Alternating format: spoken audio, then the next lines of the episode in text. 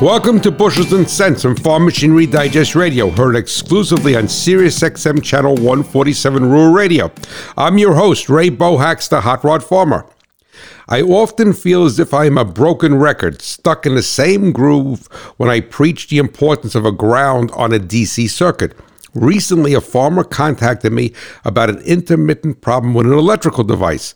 Their diagnostic protocol was that if it had voltage, replace the part with a new one. Though they are a listener to my shows, respectfully, the idea of a high impedance ground never entered their diagnostic thought process.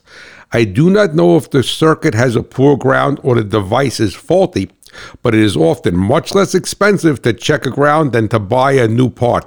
And never forget, it is not what you make, but what you keep that counts. Agriculture runs on machinery, profits on reliability. Visit farmmachinerydigest.com where steel and soil meet.